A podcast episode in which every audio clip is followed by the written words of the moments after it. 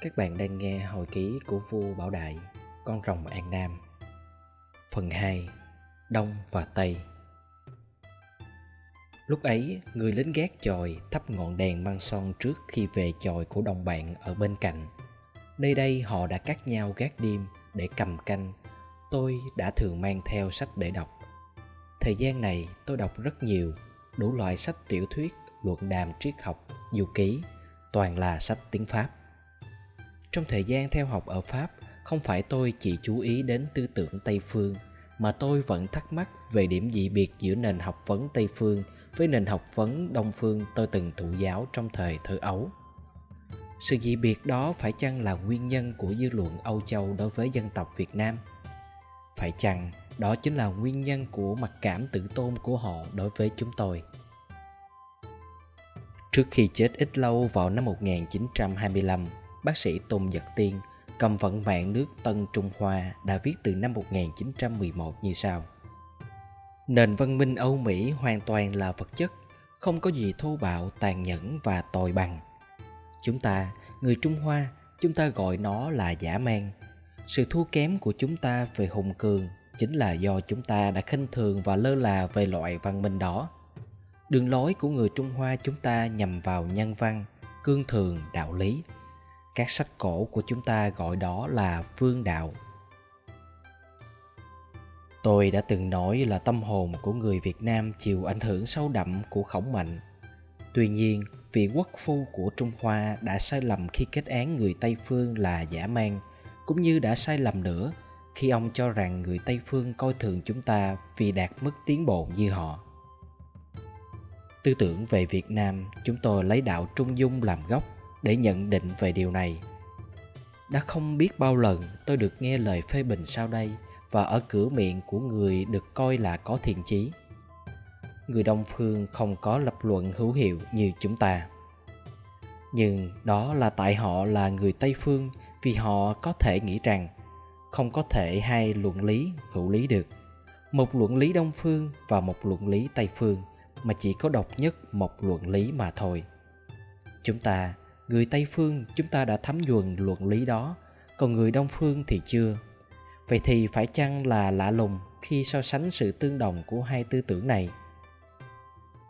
Đức phụ tử đứng trước một con sông đã nói, tất cả mọi vật đều trôi đi như dòng nước chảy, ngày đêm không ngừng. Và tư tưởng thứ hai, tất cả đều qua đi qua đi, không ai tắm hai lần trên cùng một dòng nước bao giờ. Tư tưởng trên là của khổng phu tử, còn tư tưởng dưới là của Heraclitus. Cả hai đều sống ở thế kỷ thứ năm trước công nguyên. Họ chưa hề gặp nhau, chưa từng biết nhau, tất nhiên, và họ đã chết cách xa nhau tới một vạn hai ngàn dặm. Một người ở phía đông và một người ở phía tây, chỉ cách nhau vài tháng. Cả hai vị này đều đã nghĩ rằng vạn vật sinh ra đều từ mâu thuẫn trái ngược nhau mâu thuẫn chính là cha đẻ của mọi sự việc. Và chỉ có sự tương đồng của tọa hóa mới điều hòa được mâu thuẫn mà thôi. Chúng tôi trung thành với tư tưởng ấy, như tư tưởng tây phương không chịu đứng im. Tư tưởng tây phương đã được aristotle và descartes lôi cuốn kéo đi. Tất nhiên đã có một tư tưởng của á đông không giống như điều mà aristotle và descartes đã nghĩ. Ngày nay, nhờ ảnh hưởng của các học giả người đức về đầu thế kỷ 19 Tây Phương đã tìm thấy sự luận lý tương đồng giữa hai bên đã có cách đây hơn 15 thế kỷ và do thế Tây Phương đã bị rung động bởi tất cả các căn nguyên lập lý của họ đều bị xáo trộn đến tận gốc rễ. Tây Phương tuyên bố rằng một vật không thể vừa là nó lại vừa là cái nghịch lại của nó được. Và như vậy, giữa hai chiều đối nghịch ấy hẳn phải có một cái đúng còn cái kia phải là sai, không thể có cái thứ ba xen vào chúng tôi nói rằng mâu thuẫn vốn nằm ngay trong mọi sự vật sống động. Và chính vì nó có mâu thuẫn nên nó mới sống động được.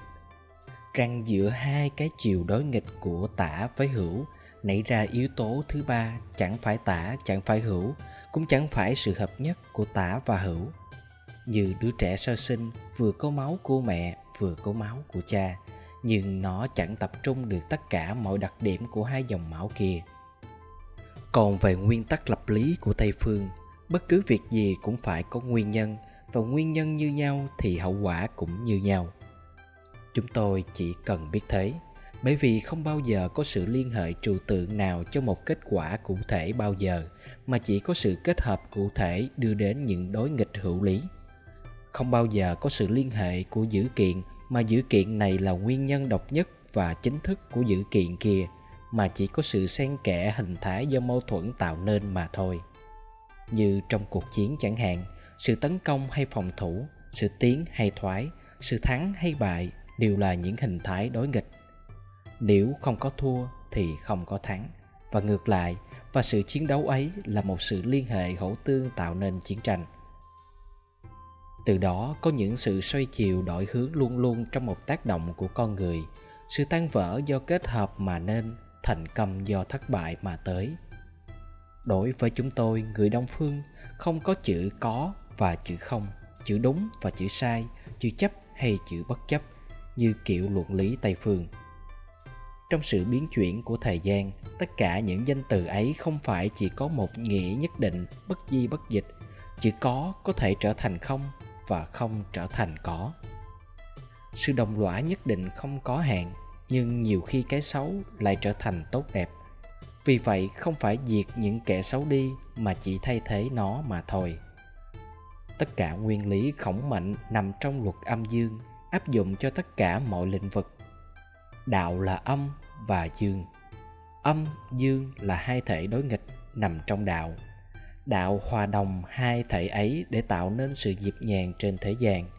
Đạo len lỏi ở khắp nơi uốn éo như những dòng sông ở viễn đông. Tất cả những thực chất hành động của chúng tôi là ở đây như thế đó. Như đường đi thẳng mà lại ra đường vòng. Có thể người ta đã nhìn vào khía cạnh ấy để có một sự nhận xét sai lầm đối với chúng tôi. Người việt nam lờ đờ, ngờ nghệch và gian dối. Đau khổng đã cho một đáp số chung từ to đến nhỏ. Đó là một đạo học tổng quát rất dễ theo, bởi đã nằm trong một hệ thống tư tưởng lâu đời, tạo nên một chất keo sơn vững chãi, đủ để giữ nước và đảm bảo nền độc lập cho non sông xả tắc. Đó là đạo cương thường. Đối với một người, nó cho sự tự tin vì đã biết tu thân, giữ đủ đạo hạnh để tề gia, rồi từ đó mới có thể vươn lên mà cầm quyền thiên hạ được. Như thế, đạo khổng đã hướng lên một chiều lý tưởng thành khiết và có những giáo điều hết sức thiết thực áp dụng cho khắp mọi lĩnh vực.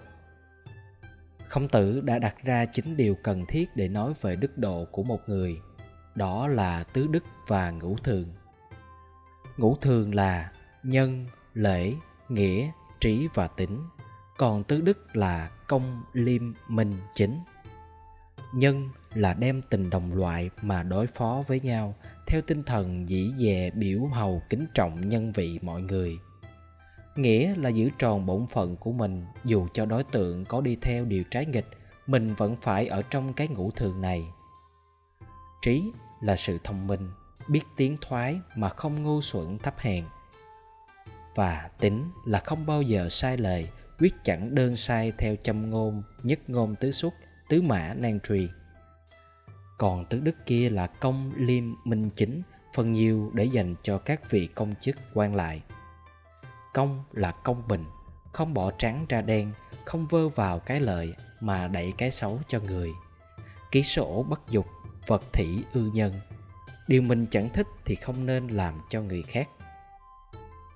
Liêm là liêm khiết thanh liêm.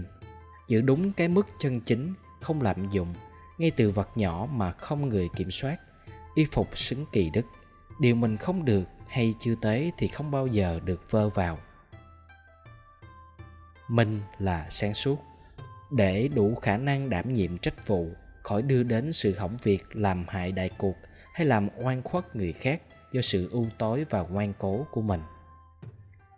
Chính là đường lối vương đạo, đường lối dứt khoát của đạo rồi. Đó chính là trung dung vậy. Đức phu tử nói đức độ là sự bền vững không bao giờ thay đổi. Khi đã đạt được đức thì phú quý bất nan dâm, bằng tiện bất nan di, uy vũ bất đăng khuất. Đó là sự tuyệt vời mà xưa nay ít người đạt được. Trung dung hòa giải mọi sự bất đồng trong nguyên tắc đối nghịch nhau để có sự co giãn uyển chuyển khi áp dụng. Vì vậy, khổng tử vạch ra một học thuyết có những giáo điều cho cá nhân cũng như cho tập thể lấy tam cương ngũ thường để đạt tới mức tu, tề, trị, bình, giữ cho con người được đạo hạnh, gia đạo được an vui mới có thể trị an thiên hạ được. Do thế, lý tưởng tuyệt vời của chúng tôi đẩy chúng tôi vào sự xả kỹ từ bỏ mọi tư lợi cá nhân để được vui sống trong đại đồng, tìm hạnh phúc trong hạnh phúc chung của đồng loại khi khổng tử đã vang danh khắp nơi, vua nước lỗ yêu cầu ông đến gặp lão tử, vốn là người lập ra đạo lão. Lão tử tu thiền tại một chiếc hang trong rừng. Hai vị hiền triết gặp nhau, nhưng đạo của các ngài không phù hợp nhau nên không thể dung hòa được. Khổng tử dạy dân tứ đức làm điều lành, tránh điều dữ. Vì biết tu thân sự đức nên biết hòa đồng xã hội. Như vậy, theo khổng tử, muốn đảm trách công việc trị quốc cần phải có hai điều chính là sự nhân ái và lẽ công bình. Có nhân ái và công bình mới biết tôn trọng lẽ sống và nhân phẩm của nhau hầu đưa đến thái bình thịnh trị. Lão tử ngược lại, khuyên dân nên từ bỏ hình hài, không chú trọng đến ngoại lai do bất động. Một hình thái của thờ ơ lãnh đạm, một thứ gần như chống đối tiêu cực, vô tình mặt đời, không cần biết đến. Như vậy, chỉ chuyên về mặt tu dưỡng nội tâm hướng vào cõi hư vô huyền bí. Đạo của lão tử trở thành một thứ cá nhân chủ nghĩa, đi tìm sự tỉnh để đạt thái lạc cho riêng mình mà thôi. Căn nguyên của lão không đưa đến sự tiến bộ của học vấn, không chú trọng về mọi hoạt động thực tiễn, mà chỉ cố gắng đào sâu nội tâm để tìm chân lý. Tuy nhiên, cả hai bậc hiền triết ấy, mặc dù học thuyết khác nhau, đều có ảnh hưởng sâu đậm đến tâm hồn dân tộc tôi để biết an vui trong sự nghèo túng hay biết tự chế trong hạnh lạc. Riêng tôi tôi thấy khổng giáo đã đưa đến một sự xúc tích thâm sâu của những đường lối thích ứng để tùy thời hầu đối phó với những khó khăn bên ngoài. Vì vậy, ngài đã viết rằng, thọ tỷ nam sơn, phước như đông hải. Người đạt đạo thì vững như núi, người khôn thì biết uyển chuyển như nước. Uyển chuyển như nước nên luôn được hưởng phúc, rộng lớn vô cùng. Còn người đạt thì trơ như đá, vững như đồng, không màng bất cứ cám dỗ nào, nên được bình an, vững bền như núi. Phật không phải là một vị thần, cũng không phải là một sứ giả của trời. Ngài chỉ là một người, một bậc thầy đã giác ngộ, đã thông suốt các vấn đề, đi sát tâm lý. Ngài dẫn dắt các môn đệ vào con đường chính tôi đã từng nói, tôi không phải là người theo đạo phật, nhưng cha tôi thì có theo. Căn bản của phật giáo nằm trong thuyết luân hồi.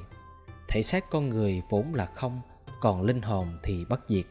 Linh hồn luân lưu qua nhiều kiếp liên tiếp để đầu thai, mà tùy theo sự an ở của mình, để đạt được hạnh phúc hay phải làm kiếp súc sanh. Phải gọt bỏ tham sân si mới khỏi bị sa đọa vào hỏa ngục. Như vậy, phật giáo đặt ra một đường tu nằm trong nguyên nhân của hai chiều nhân và quả. Nhờ vậy, dân tộc tôi cố gắng ăn ở tốt lành để gọi là vây tròn quả phúc và ông cha để lại phúc cho con cháu mai sau. Như vậy, đó là căn bản của nền văn hóa việt nam. Nhưng chúng tôi thiên nhiều nhất về đạo khổng, lấy chữ hiếu làm đầu nên thường được gọi là đạo hiếu tư tưởng sáng tạo ở nước tôi nằm trong luật mâu thuẫn. Một xã hội sống động, tiến bộ, đi từ mâu thuẫn này đến mâu thuẫn khác. Đó chính là sự biến động.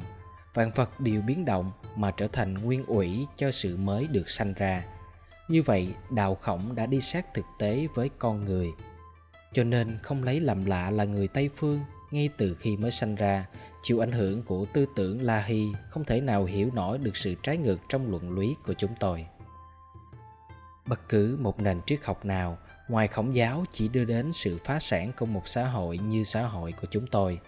Bởi thế, ai dự thi làm quan ở nước tôi không thể trình bày quan điểm trái ngược với khổng mạnh. Họ sẽ phải thi hành các nguyên tắc mà họ trình bày thì phải tỏ ra đã thấu đạo đến tận gốc rễ.